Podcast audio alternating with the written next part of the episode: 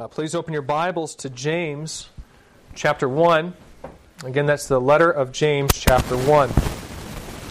Our passage for this morning is James 1 19 to 21. Let's begin by reading the passage in its context, starting in verse 19 and continuing through verse 27. James says, Know this, my beloved brothers. Let every person be quick to hear, slow to speak, slow to anger. The anger of man does not produce the righteousness of God. Therefore, put away all filthiness and rampant wickedness, and receive with meekness the implanted word which is able to save your souls. But be doers of the word, and not hearers only, deceiving yourselves. For if anyone is a hearer of the word and not a doer, he is like a man who looks intently at his natural face in a mirror. For he looks at himself and goes away and at once forgets what he is like. But the one who looks into the perfect law, the law of liberty, and perseveres, being no hearer who forgets, but a doer who acts, he will be blessed in his doing. If anyone thinks he is religious and does not bridle his tongue but deceives his heart, this person's religion is worthless. Religion that is pure and undefiled before God the Father is this to visit orphans and widows in their affliction, and to keep oneself unstained from the world. The Apostle Paul tells us in Romans chapter 1 that there is no such thing as an atheist. Sure, there are people who claim there is no God. We all know that. You probably know several atheists in that sense. I think there are likely many people who've even managed to convince themselves that they truly believe there is no God. But the Apostle Paul tells us that there's a sense in which there is no such thing as a true atheist. Because God has so evidently revealed himself through what has been made that everyone at some point or at some level can perceive that there's a God. Romans 1 18 to 20 says, For the wrath of God is revealed from heaven against all ungodliness and unrighteousness of men who by their unrighteousness suppress the truth. For what can be known about God is plain to them, because God has shown it to them. For his invisible attributes, namely his eternal power and divine nature, have been clearly perceived ever since the creation of the world in the things that have been made, so they are without excuse.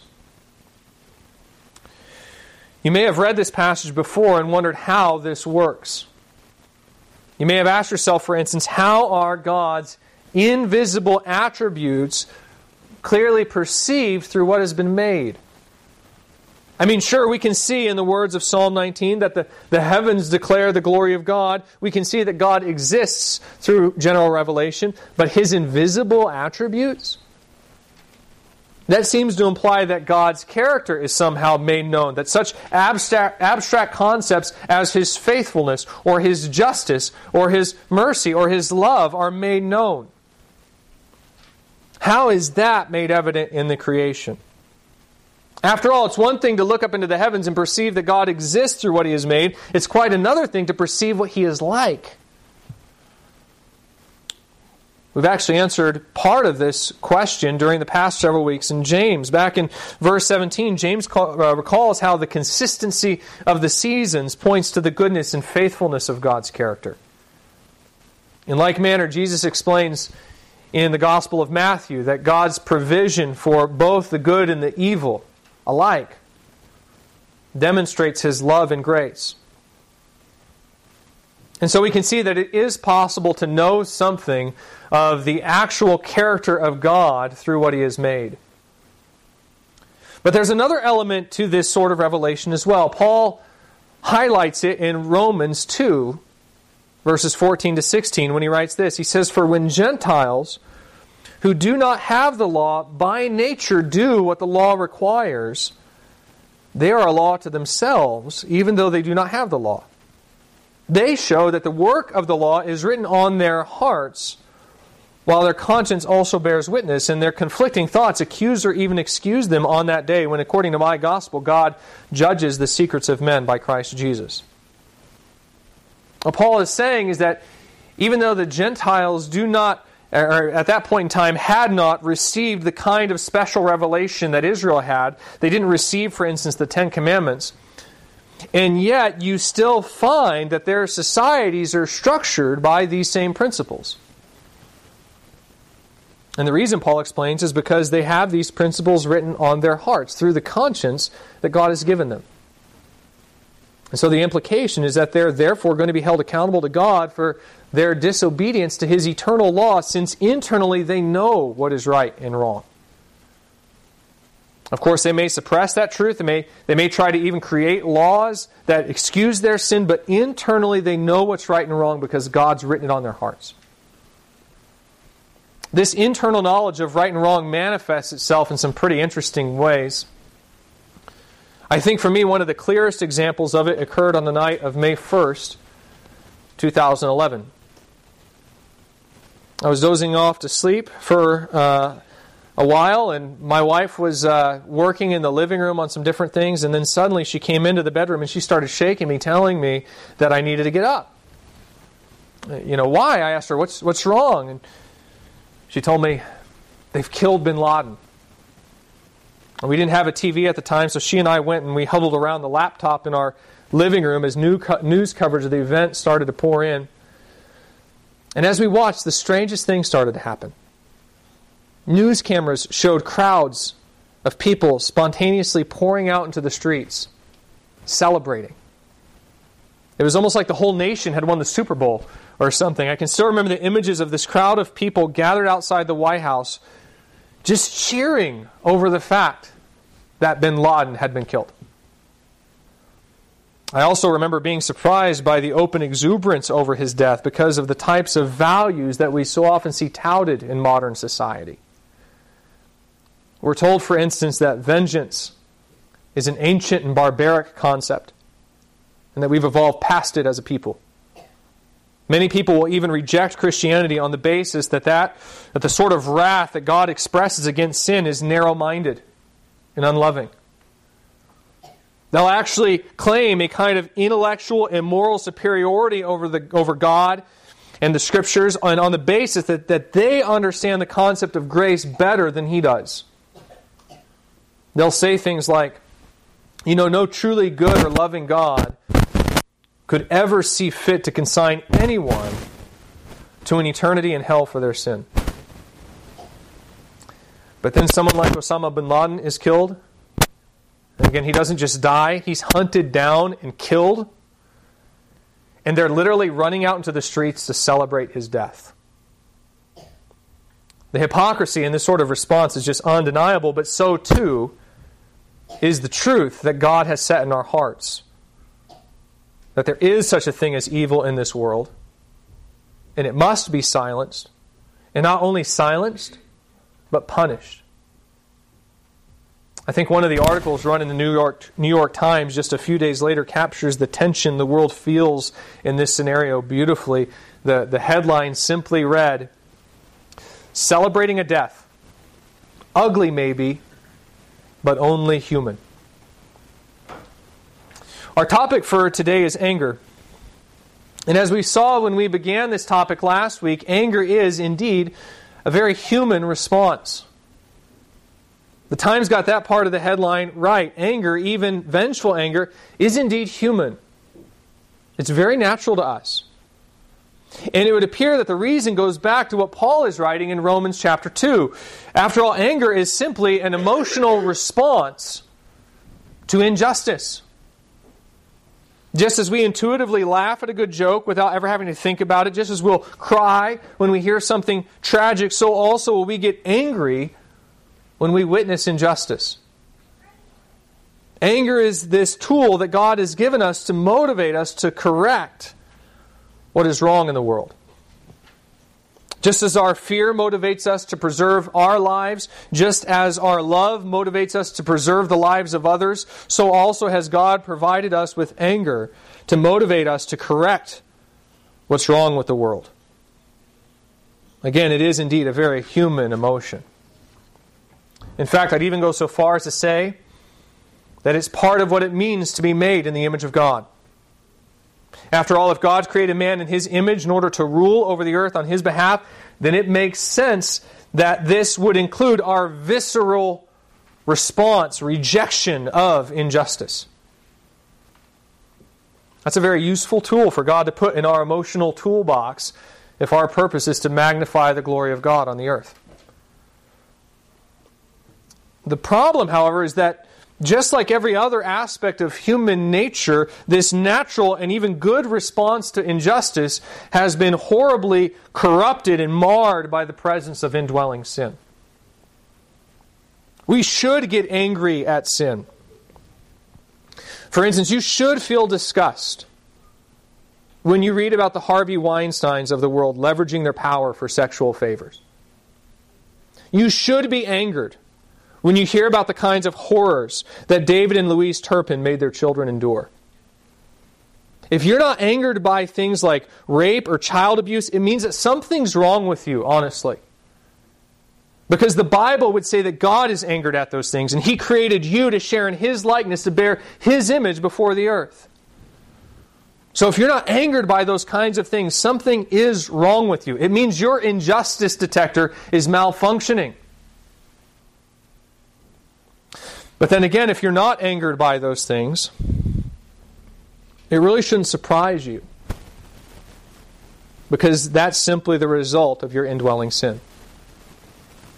You see, sin distorts our understanding of what is right and wrong.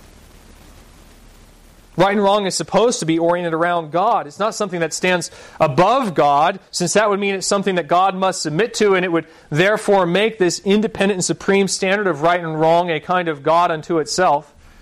No, right and wrong is something that emanates from God as an expression of His perfect character. God is ultimate reality, meaning that He is the standard for truth. And this means that good is defined simply by that which is pleasing to God, and evil is defined by that which He finds displeasing. Our sin takes that standard, and rather than orienting it around God and His desires, we orient it around ourselves and our desires. It's as James says in James 4 1 to 3. Again, what causes quarrels and what causes fights among you? Is it not this? That your passions are at war within you. You desire and do not have, so you murder. You covet and cannot obtain, so you fight and quarrel. He says, You do not have because you do not ask. You ask and do not receive because you ask wrongly to spend it on your passions. Where do our conflicts tend to come from? According to James, they come from the fact that we expect the world to orient itself around our desires. And then when it doesn't do that, we get angry. In other words, we define good as that which pleases us, and we define evil as that which displeases us, and then we execute justice according to that system of righteousness. Do you know why you maybe didn't feel outrage when you read about what David and Louise Turpin did to their children? It's because it didn't affect you. You, along with basically everyone else on this planet, live primarily for you. You define right and wrong by your own desires. And since their actions didn't affect you directly, you didn't really register it as a great injustice, at least not at that visceral and emotional level. But if someone cuts in front of you and steals your parking spot at Walmart, watch out. Right? I mean, that's a that's different somehow. Now someone needs to pay.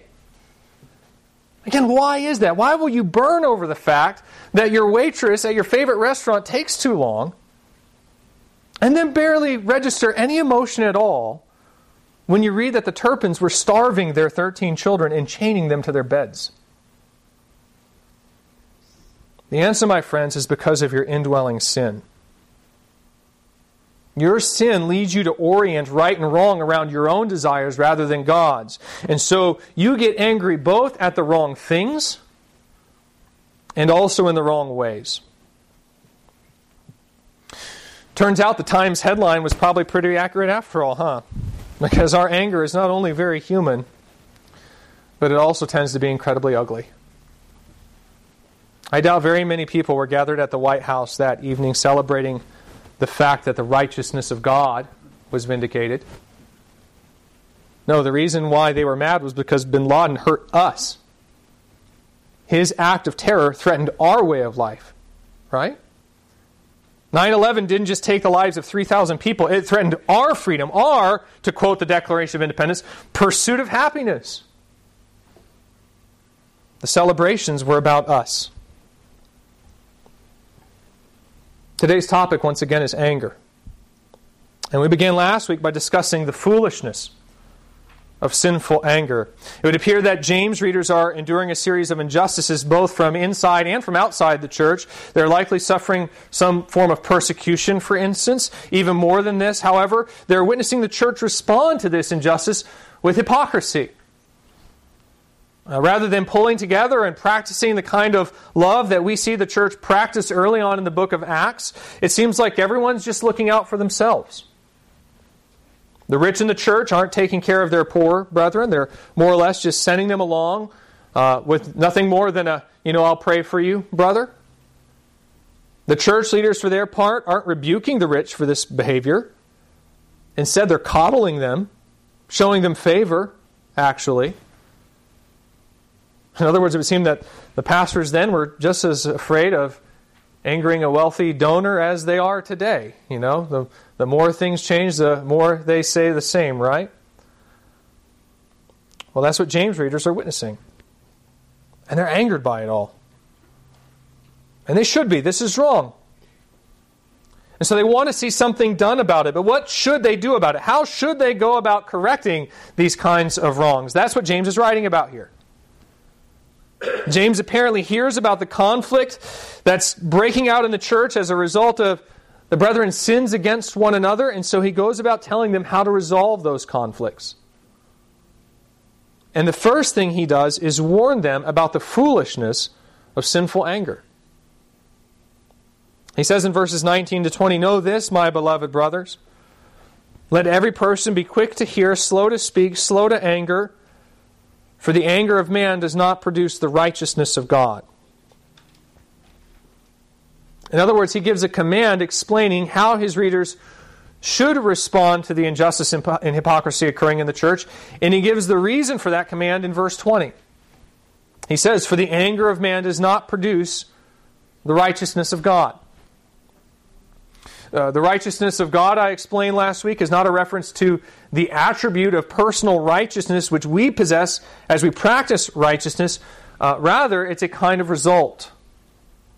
The anger of man here is seen as an instrument intended to bring about a particular result, and the result in this instance is the changed circumstances that James readers hope to produce as a result of their anger. Again, anger is the emotion that motivates us to correct injustice. James readers are angry. They want to correct a kind of injustice, but theirs is not an anger driven by a concern for God and His glory. It's not the anger of God that they're experiencing, but rather the anger of man. James readers apparently think they can bring about a kind of good result with this sort of anger, and so James begins by warning them it's not going to work. You're never going to bring about a good result by sowing an evil. It's like we saw back in verses 13 to 15. Our idolatry gives birth to sin, and sin, when it is fully grown, brings forth death. This is the temptation of sin. It promises joy, but it brings sorrow. It promises freedom, and it ends in enslavement. It promises life, but it brings death. That's what happens when we get sinfully angry. We think if I just raise my voice, then people will listen to me. The only problem is that when other people see your sinful desires expressed by your anger, their anger is aroused by your sin or by your interference with their idols, and then they get angry and the whole situation escalates. It's like it says in Proverbs 15:1, a soft answer turns away wrath, but a harsh word stirs up anger. Sinful anger doesn't improve the situation, it only makes it worse. And that's what James is warning about here. He's telling his readers your sinful anger isn't going to ease the tension in the church, it's only going to escalate it. So don't be deceived. Know this, he says. Know this.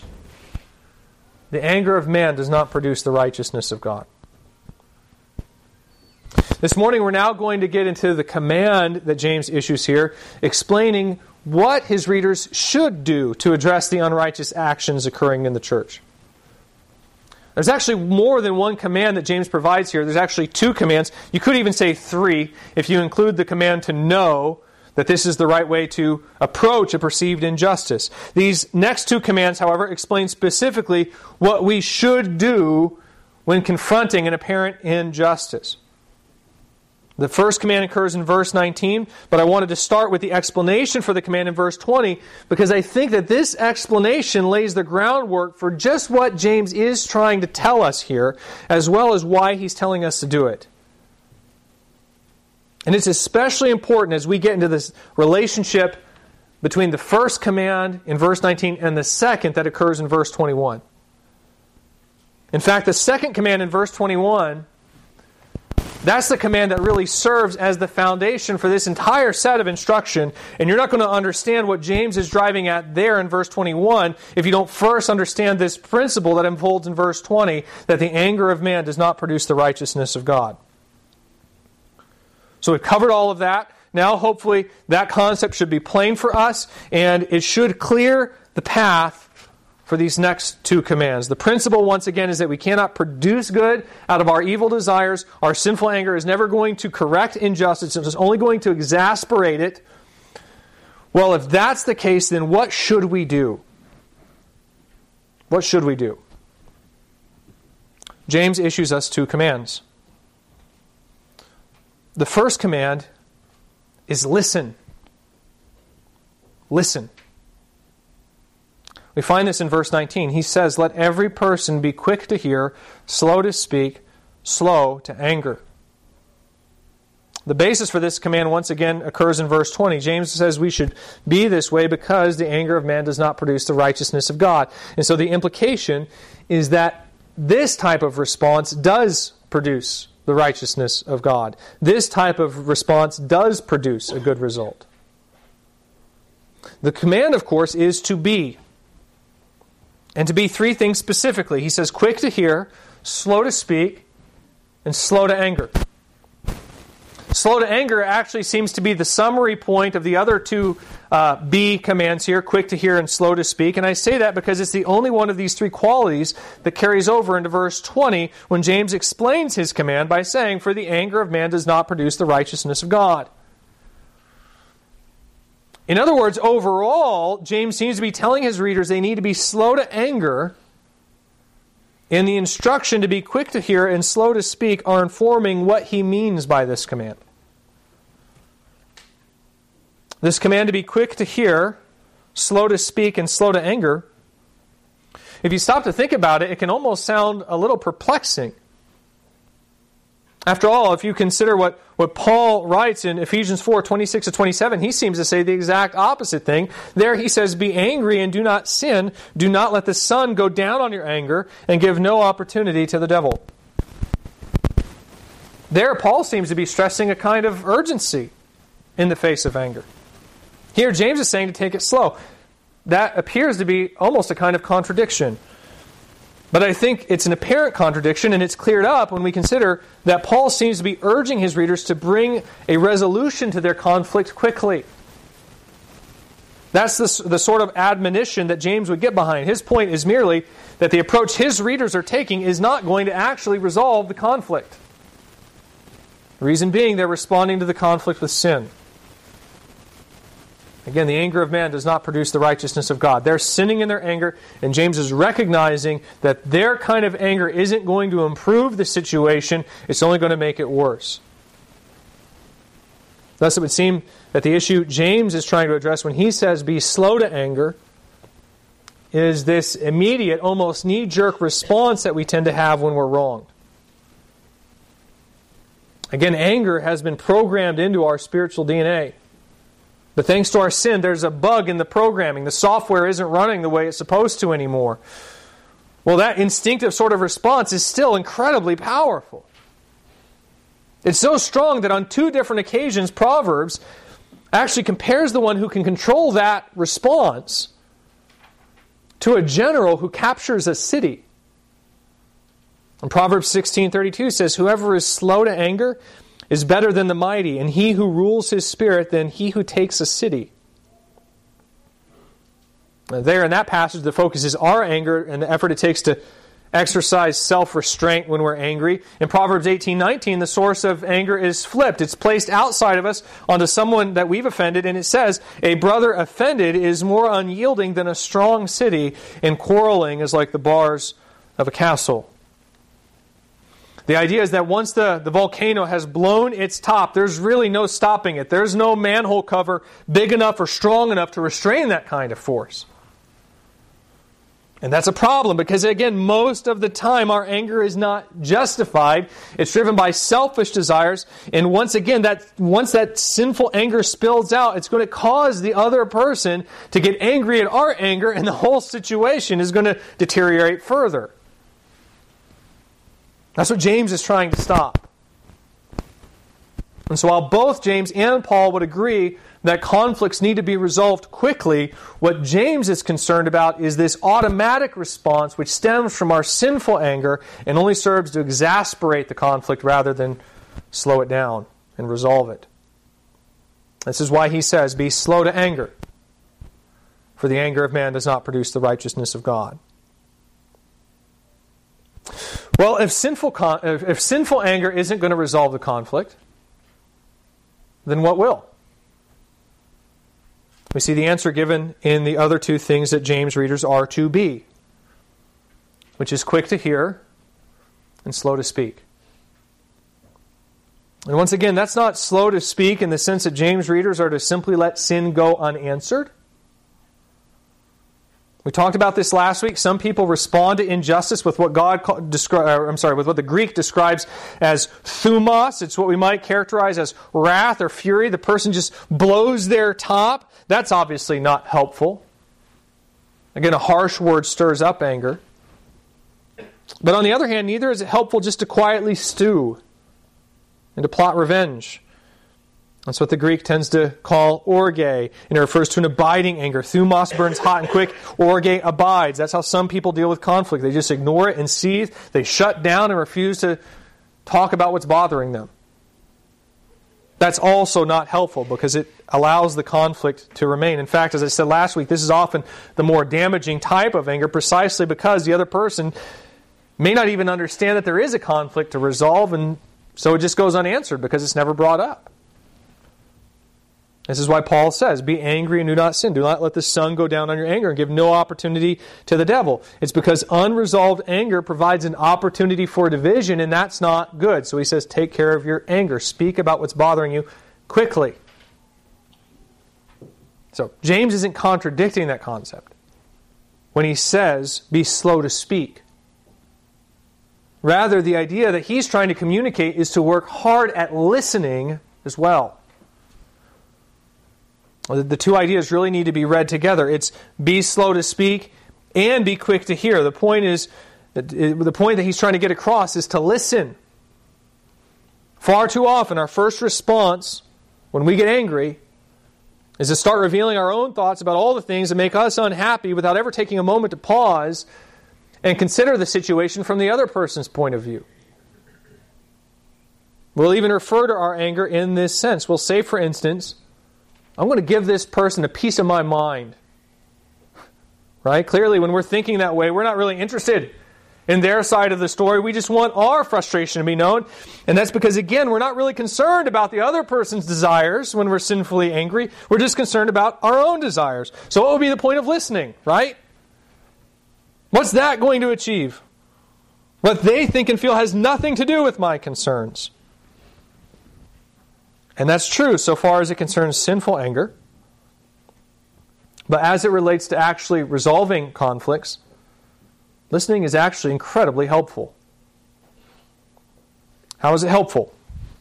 Well, briefly, very briefly here, here are four ways. Number one, listening is probably the surest way of restraining your own anger.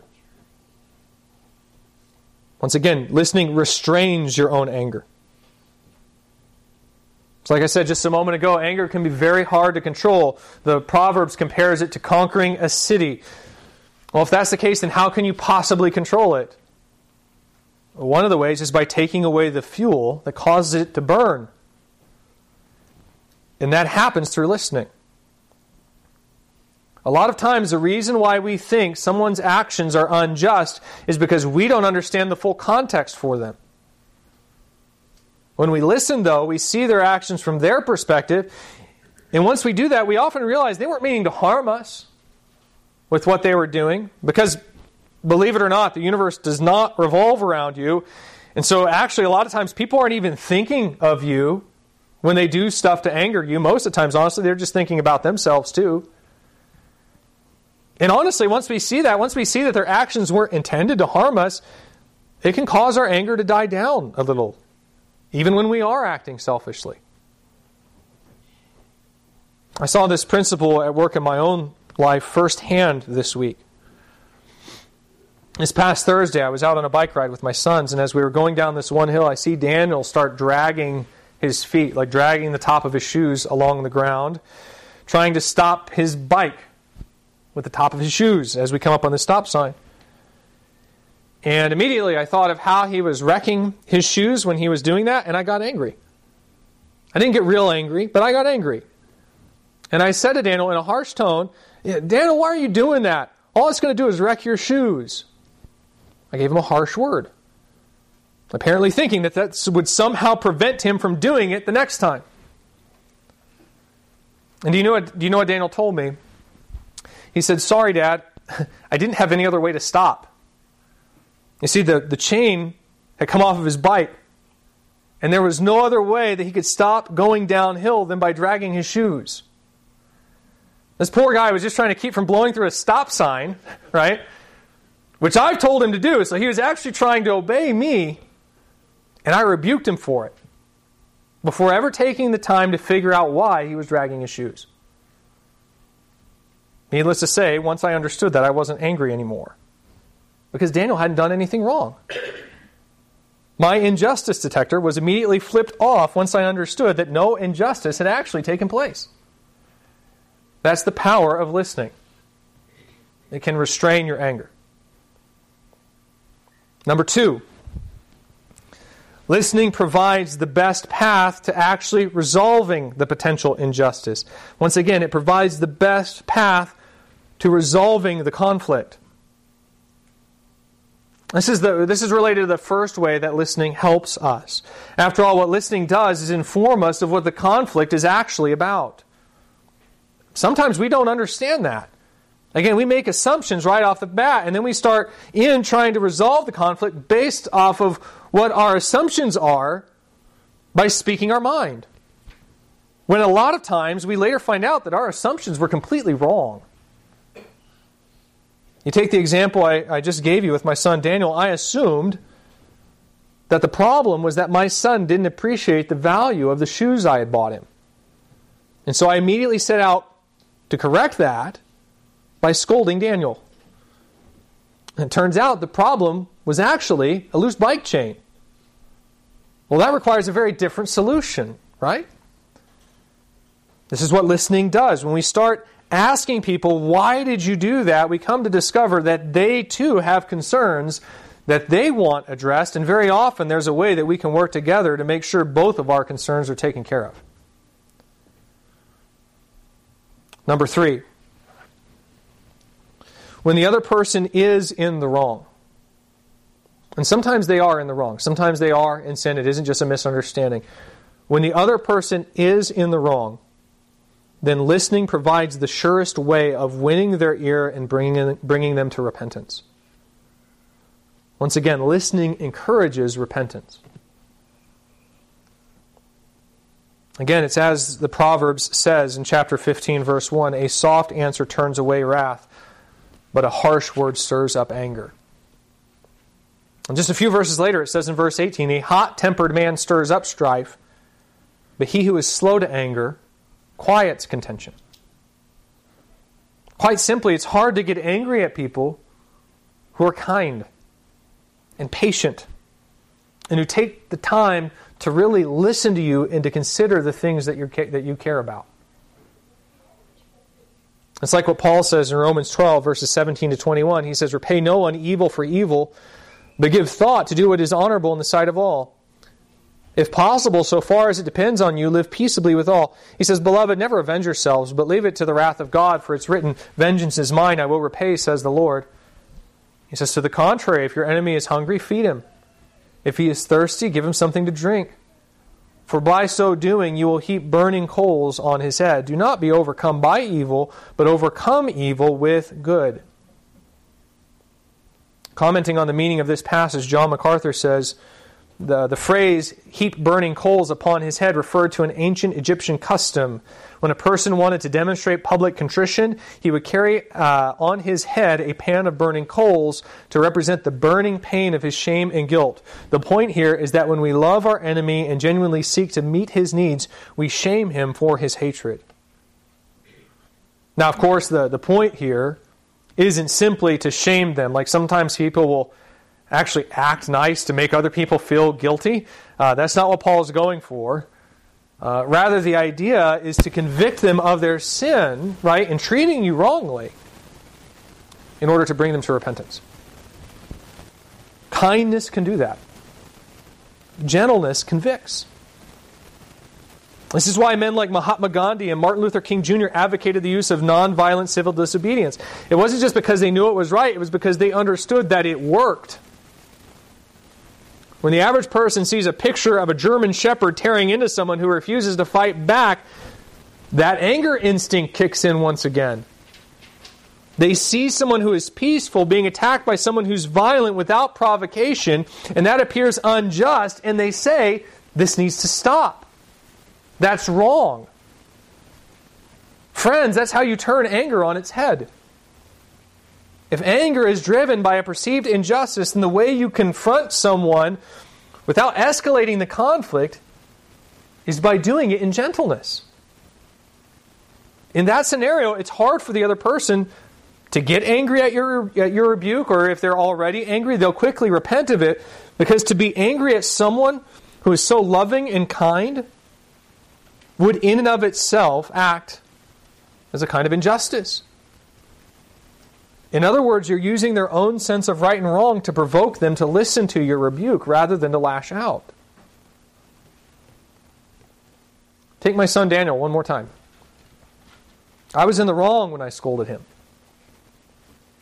But if he had, if he had answered by saying, Hey, get off my back, Dad, my bike chain fell off. Come on, use your eyes for once. What do you think my response would have been? Right? Do you think I would have cared at that point that his bike chain fell off?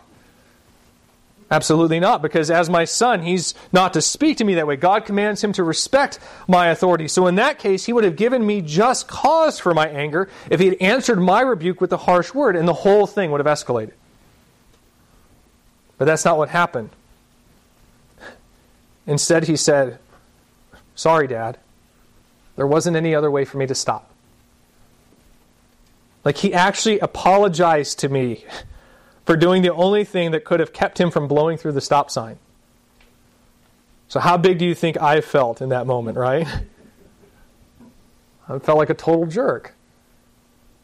That's the power of the gentle answer. Daniel's gracious and kind response was the most convicting thing he could have said in that moment. He didn't even mean to, but he rebuked me with his apology. It cut me right to the heart, and I went away thinking to myself, you know what? I need to watch my tongue the next time I try to scold Daniel. I need to figure out what's going on first. A gentle answer turns away wrath. And that's what listening first and speaking second is it's a gentle answer. Number four, and most significantly, most significantly, by listening, you may discover that you're the one in error and repent. You understand? Listening may fix the situation by fixing you. I mean, have you ever had an argument turn on you? Like, have you ever tried to give a piece of your mind to your spouse because of something that made you angry, only to discover that by the end of the argument, you were the one that needed to apologize? Listen, I, have more or less stopped trying to pick a fight with Emily because that's usually how it ends up. You know, I'll, I'm, I, when I'm hot, it's usually because I'm sinning. I'm the one that's in the wrong. And so if I start to speak my mind, the only thing that's going to end up happening is I'm going to have to end up seeking forgiveness for my sin. So, best just to stop, think, and do the repenting privately before getting into that whole mess, right? Just cleaner. You know what I'm talking about, right? I'm not the only one. Right? In that situation, that's just the facts. The facts are that our anger is often wrong. We're angry at a perceived injustice, and that's all it is a perceived injustice, not an actual one. Again, most of the time, the reason why we're angry is because we want the universe to revolve around us, and that's not right. That's not just. Oh, when we take the time to ask questions and listen, well, then that all gets exposed before the conflict ever happens. And I think this is really the point of this passage, and this bears itself out in the second command in verse 21, which is to receive. Receive. Uh, James says first, listen, and then he says, receive. After explaining the reason why we should listen, is because the anger of man, sinful, selfish, self centered anger does not produce the righteousness of God. James says, verse 21 Therefore, put away all filthiness and rampant wickedness, and receive with meekness the implanted word, which is able to save your souls. The word therefore here indicates that this is a concluding thought. So, like, because these things in verse 19 to 20 are so, Therefore, James is bringing us to the next thought in the sequence. And he says, Put away all filthiness and rampant wickedness, and receive with meekness the implanted word, which is able to save your souls. Uh, the terminology is key here. I don't know if you remember this, but back when we were in verse 18, I said that what James says there is going to set the context for the entirety of our discussion through verse 27. Well, if you recall, what he said there was this starting in verse 16 and continuing through verse 18. He says, Do not be deceived, my beloved brothers. Every good gift and every perfect gift is from above, coming down from the Father of lights, with whom there is no variation or shadow due to change. Of his own will, he brought us forth by the word of truth, that we should be a kind of firstfruits of his creatures. You'll remember James issues this statement as an answer to those who are attempting to say that God is using trials to make them sin. And what he's saying is that, on the contrary, God is good, that he only desires good, and so can therefore only give good gifts. And the implication is that the trials are actually meant to sanctify the believer. So God isn't trying to produce sin through the trials. Actually, it's the exact opposite of that. He's meaning to use the trials to produce righteousness. This is made clear when James says in verse 18, Of his own will he brought us forth by the word of truth, that we should be a kind of firstfruits of his creatures. You'll remember James employs the same birth terminology that we saw back in verses 13 to 15 when he says that um, our desires give birth to sin and sin brings forth death. Only this time in verse 18 he applies it to God's desires and how through his will he brought us forth by the word of truth. The word of truth here, I explained, is a reference to the gospel. And James appears to be alluding to the act of regeneration when, upon hearing the gospel, we believed by the power of the Holy Spirit. So, speaking of God's gift of salvation, which he gives through the act of spiritual regeneration, which Jesus calls being born again. James says that God brought us about through this word, this gospel, quote, that we should be a kind of first fruits of his creatures. Uh, the first fruits of the harvest, I explained, in the, in the Old Testament, that was the portion of the harvest that was dedicated to God. And that seems to be James' point verse 18 as well, that God gave birth to us so that we might serve him. The big idea is that this is why God is bringing trials into the lives of James readers. Again, it isn't to make them sin, it's to sanctify them. And if you remember, I said that the way this works is by first revealing and then attacking our idols. That's what trials do very often. The fact of the matter is that the reason why trials are so often very difficult is because of our sin. The trials threaten some idol that we love, and then it forces us to choose who we will serve Christ or sin. That's actually the benefit of trials. They teach us how to live by faith in Christ alone. Well, keep all of that in mind. And then listen one more time to what James says here. He says, Therefore, put away all filthiness and rampant wickedness, and receive with meekness the implanted word, which is able to save your souls. The words put away, by the way, it's probably more like putting away. It's not a command that James is issuing here, but more of an assumption. It's more like having put away all filthiness and rampant wickedness. I mean, now can you start to see the connection here with verse 18? This phrase, the implanted word, that's a reference to the word of truth that we saw back in verse 18. It's a reference to the gospel, which God has caused to take root in the heart of believers. The idea of having put away all filthiness and rampant wickedness is a reference to this idea that when God implanted word, this word in believers' hearts, He called them out of the world to serve Him. Past tense, right? He called them out. They are now to serve Him. And so it would seem that the picture that James is presenting here, as, we, as he talks about anger and conflicts and the things that these believers are facing in the church, the picture that James is presenting here is that of a choice. They can either choose to follow their old way of life, or they can live according to the new life that God has implanted in them.